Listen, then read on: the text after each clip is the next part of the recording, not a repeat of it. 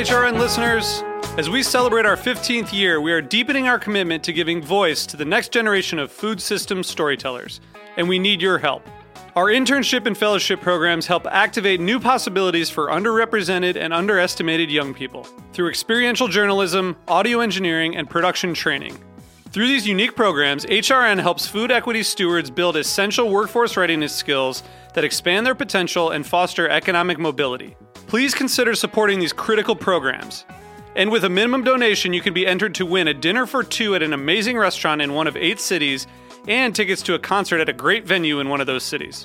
We have incredible partners across the country who have donated as they also share our passion for helping to educate the next generation of food system storytellers. Check out heritageradionetwork.org/15 to donate and enter to win today. That's heritageradionetwork.org/15 to donate and enter to win today. And make sure you donate before March 31st. Thank you. HRN is offering complimentary business memberships to 50 Black, Indigenous, people of color-owned food businesses this summer. The deadline to apply is July 31st. Each business membership, a $500 value, is an advertising opportunity that will allow businesses disproportionately impacted by COVID-19 to connect with HRN's listening community and promote their work. To apply and review the terms and conditions, go to heritageradionetwork.org/BIZ. So you don't charm the devil with your rock and roll load. Knows that country music's gonna save your soul. The devil runs his groove in them rhythm and blues that sin. It's gonna get you some in the air. I need to freshen my drink, so how about we toss this podcast over to Lou Bank and Chava Periban for another episode of Agave Road Trip. In this 12-minute segment, they talk about how to identify a ripe agave, artisanal textiles, and, am I reading this right? Toilet paper? Well, enjoy. Hey, road trippers, it's time for another episode of Agave Road Trip, brought to you by La Luna Mescal de Michoacan. Strap yourselves in, grab a copita of La Luna, and let's hit the road.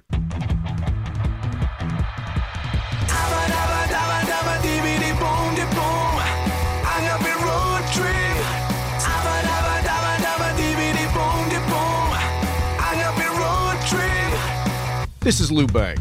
This is Chava Periban. And this is Agave Road Trip, the podcast where we explain to gringo bartenders as much as we know about agaves. And other people as well. There's other people that are interested in this. I don't care about them. I only want to talk to gringo bartenders. It's fine then. Okay. So today, this being the first meaty episode, I think we should talk about agave. The origin of it all. Yeah. Where it all starts. Yeah. So... what? And if you hear some funny sounds in the background, that's my dog wandering around. So don't get nervous. So, what exactly is an agave, Chava? Well, it's succulent, technically. It's this plant that has evolved to live in extremely harsh environments. So deserts. Yes. Arid environments. Arid primarily. Environments, yes. And it has evolved to not lose water during the day. So it doesn't breathe. During the day, you're looking at me like you're about to laugh. Like I'm going to make a urine joke, aren't you?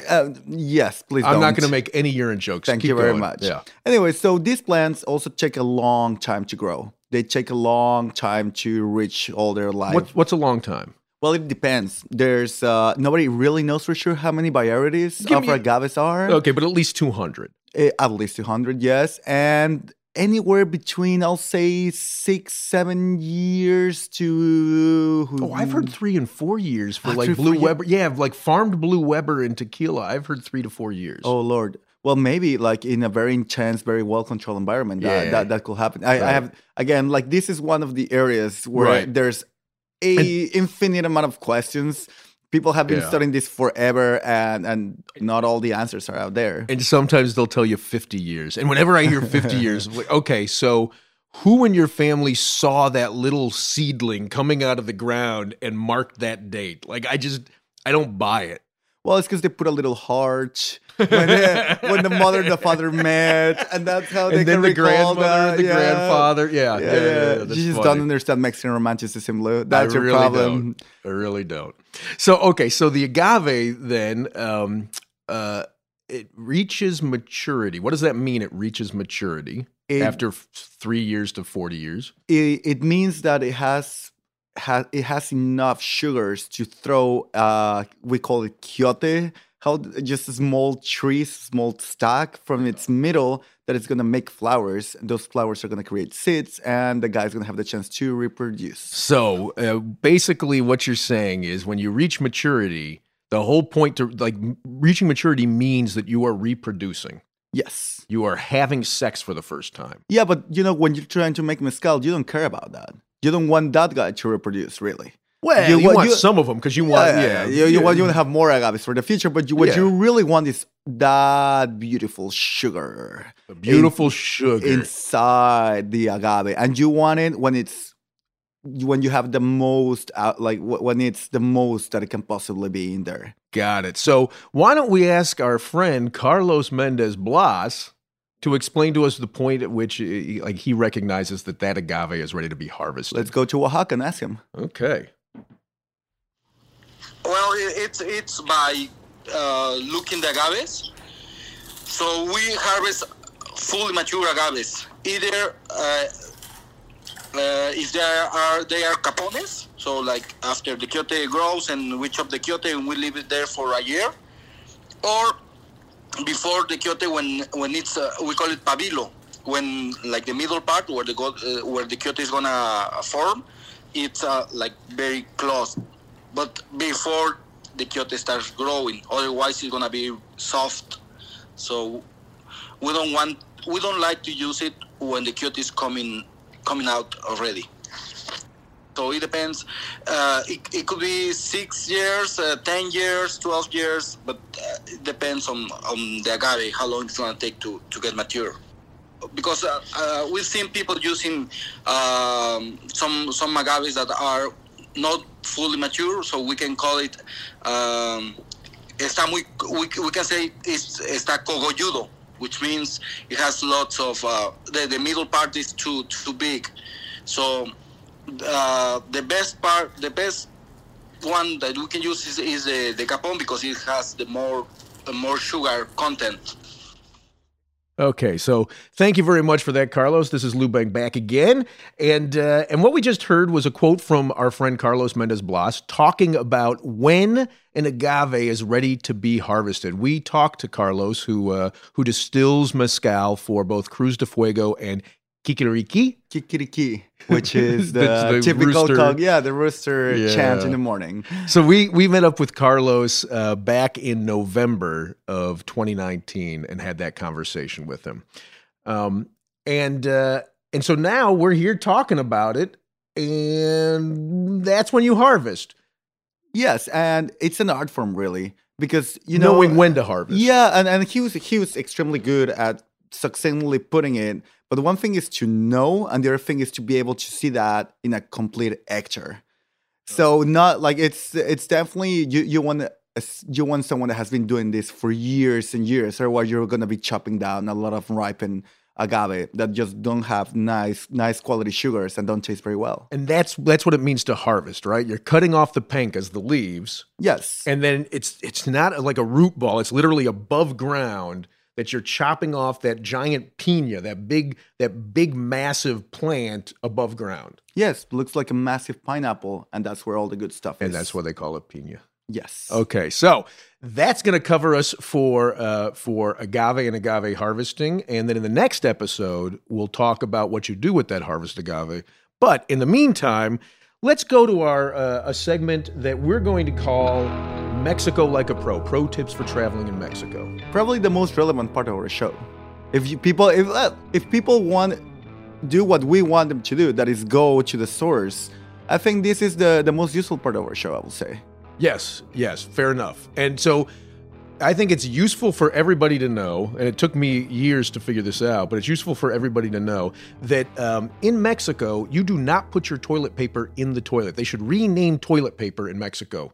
You do not throw it inside the toilet. Yes. You use it to wipe your butt, and then you put it in a little basket next to the garbage can, next to the toilet. Usually overflown, yes, it's not a happy view. And every time I leave my hotel room, I leave it knowing there's a little piece of the best of me. You. Yes, of the best of me, sitting in that garbage can, smelling up the room. And for years, it made me feel disgusting. And then— That haunted you. Huh? It did. It's like a little ghost turd floating in the air behind me throughout Oaxaca.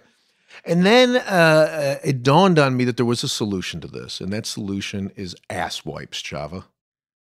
That sounds like a proper epiphany. Yeah. And how did you come to this? I honestly can't say I remember how, but so an ass wipe, basically like a baby wipe, but for an adult, right? Is it bigger? It is bigger. In fact, there's one brand that they boast of having the 7-inch by 7-inch, the 49 square inch ass wipe. So what you do with this, the reason, you know what to do with it. The reason that I love it is, instead of knowing that there's a piece of paper sitting back in my bathroom smelling like me, suddenly I feel like, oh, my ass is very pretty now because I've just wiped it with something that that seeps out aloe and vitamin E. And the thing that is now in my bathroom doesn't smell just like my poop. It also smells a little bit like aloe and vitamin E. You're a poet, Lou. Thank you. You are such a poet. And when you find yourself in rural Mexico, like it's good to have it just for your hotel room, but when you find yourself in rural Mexico between palenques, sometimes you've got to make a stop in the desert, and it's really good to have these handy, not only for wiping the butt, but cleaning the hands after. And it's true because you'll be eating a lot of foreign food that might react in your stomach in mysterious ways. There you go. So yeah. You can't always control yourself. So pro tip, bring ass wipes. Okay, so that was my favorite thing to talk about. And what's your favorite thing to talk about, Chava? Well, lately, I've been obsessed with checksells, as you know. Okay, so let's talk about our other singular objective. This is going to be the section where we talk about other things that we like that aren't agave. Talk about textiles. What do you love about textiles? Well, there's various things that I love about textiles. And I think I find a lot of overlap between agave spirits and textiles. The traditions, the culture, the materials, the obsessiveness with detail, the painstaking obsession of making something beautiful just because it's beautiful and it's not efficient. All that stuff is also in the textile world. Like probably the most beautiful piece that I own, it's probably took 6 to 7 months to make. Mm-hmm. So it's one person's job. One person working for 6 to 7 months to make a piece that every time I wear it, I feel like $1 million. And did you pay $1 million for it? I paid a lot more than I could afford, but. Yeah, but that's a big complaint that I have with you, Lou. You dress like bad. That's okay. I can dress like bad because I'm already married. Yeah, and that poor woman has been complaining since the day you married her because you started looking like... She's got more complaints about me than the clothes that I wear. Coney, I'll change this and you'll be thankful forever about it. So give me a story about somebody who makes textiles. Well, I guess one of my favorite examples is Remigio Mestas. He is probably the reason why we have access to heritage textiles in Oaxaca. Unlike mezcal that was able to survive a lot of changes and a lot of transitions, textiles struggle a lot because they're very expensive. They take a long time to make. So the labor of Remigio Mestas, you can find his little store by Danzantes when you go to Oaxaca City, was to go by Los Danzantes. Exactly. Yep. And he went to visit a lot of this community, a lot of these people, sometimes just with books, and said, you used to make this. Can you replicate it? And they're like, no, we don't have the materials. It's like, what materials do you need? We need cotton. We need the materials for natural dyes.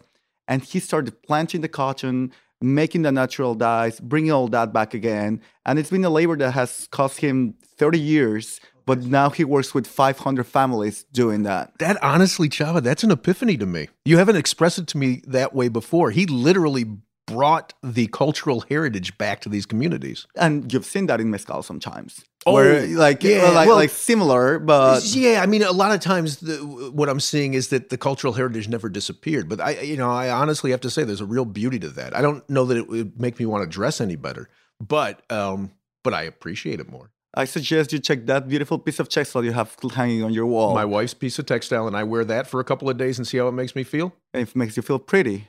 Okay, well, there you go. I'll give that a try. And if it does make me feel pretty, I'll post a picture to our website. Yes. Okay, so I think we're going to call this episode a wrap. We're going to be back next episode, which for us is just going to be a couple minutes from now, to talk about the roasting of agave, about the water projects that Lalo makes in Santa Catarina, Minas, and then some third thing that we'll figure out in the next few seconds. Yes. Sounds good. See you in a second, Chava. See ya. This has been Agave Road Trip, the podcast that helps gringo bartenders learn about agave spirits. Your hosts are Lou Bank and Chava Periban. Sound engineering by Roy Sierra. Theme song performed by Gabriel Oliveira and Mark Rico.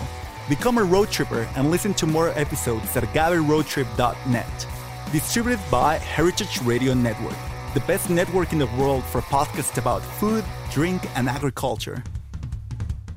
Hey, Chava, are you feeling wild today, or are you feeling a little more domesticated? Wild for the minute, but unfortunately I'm locked in my house, so I'm actually feeling domesticated. The beauty is La Luna Mescal de Michoacan has whatever you need to fit your feelings. So, you've had their cupriata, right? I have, yes, with a lot of pleasure. Yeah, it's great. And it's made in a very heritage way, but then have you had their chino, my friend? I haven't. Sure. So they're basically the same spirit. The difference is the cupriata is made from farmed cupriatas. The chino is made from wild cupriatas. Same process. Both of them made in a heritage way.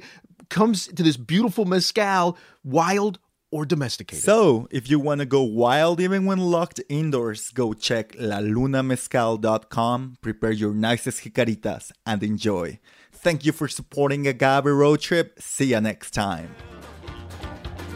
Many thanks to Lou Bank and Chava Periban for bringing us this special presentation of Agave Road Trip on the Speakeasy. You can listen to all of Season 1 right now. Agave Road Trip is available on heritageradionetwork.org or wherever you get your podcasts. The Speakeasy is powered by Simplecast. Thanks for listening to Heritage Radio Network, food radio supported by you.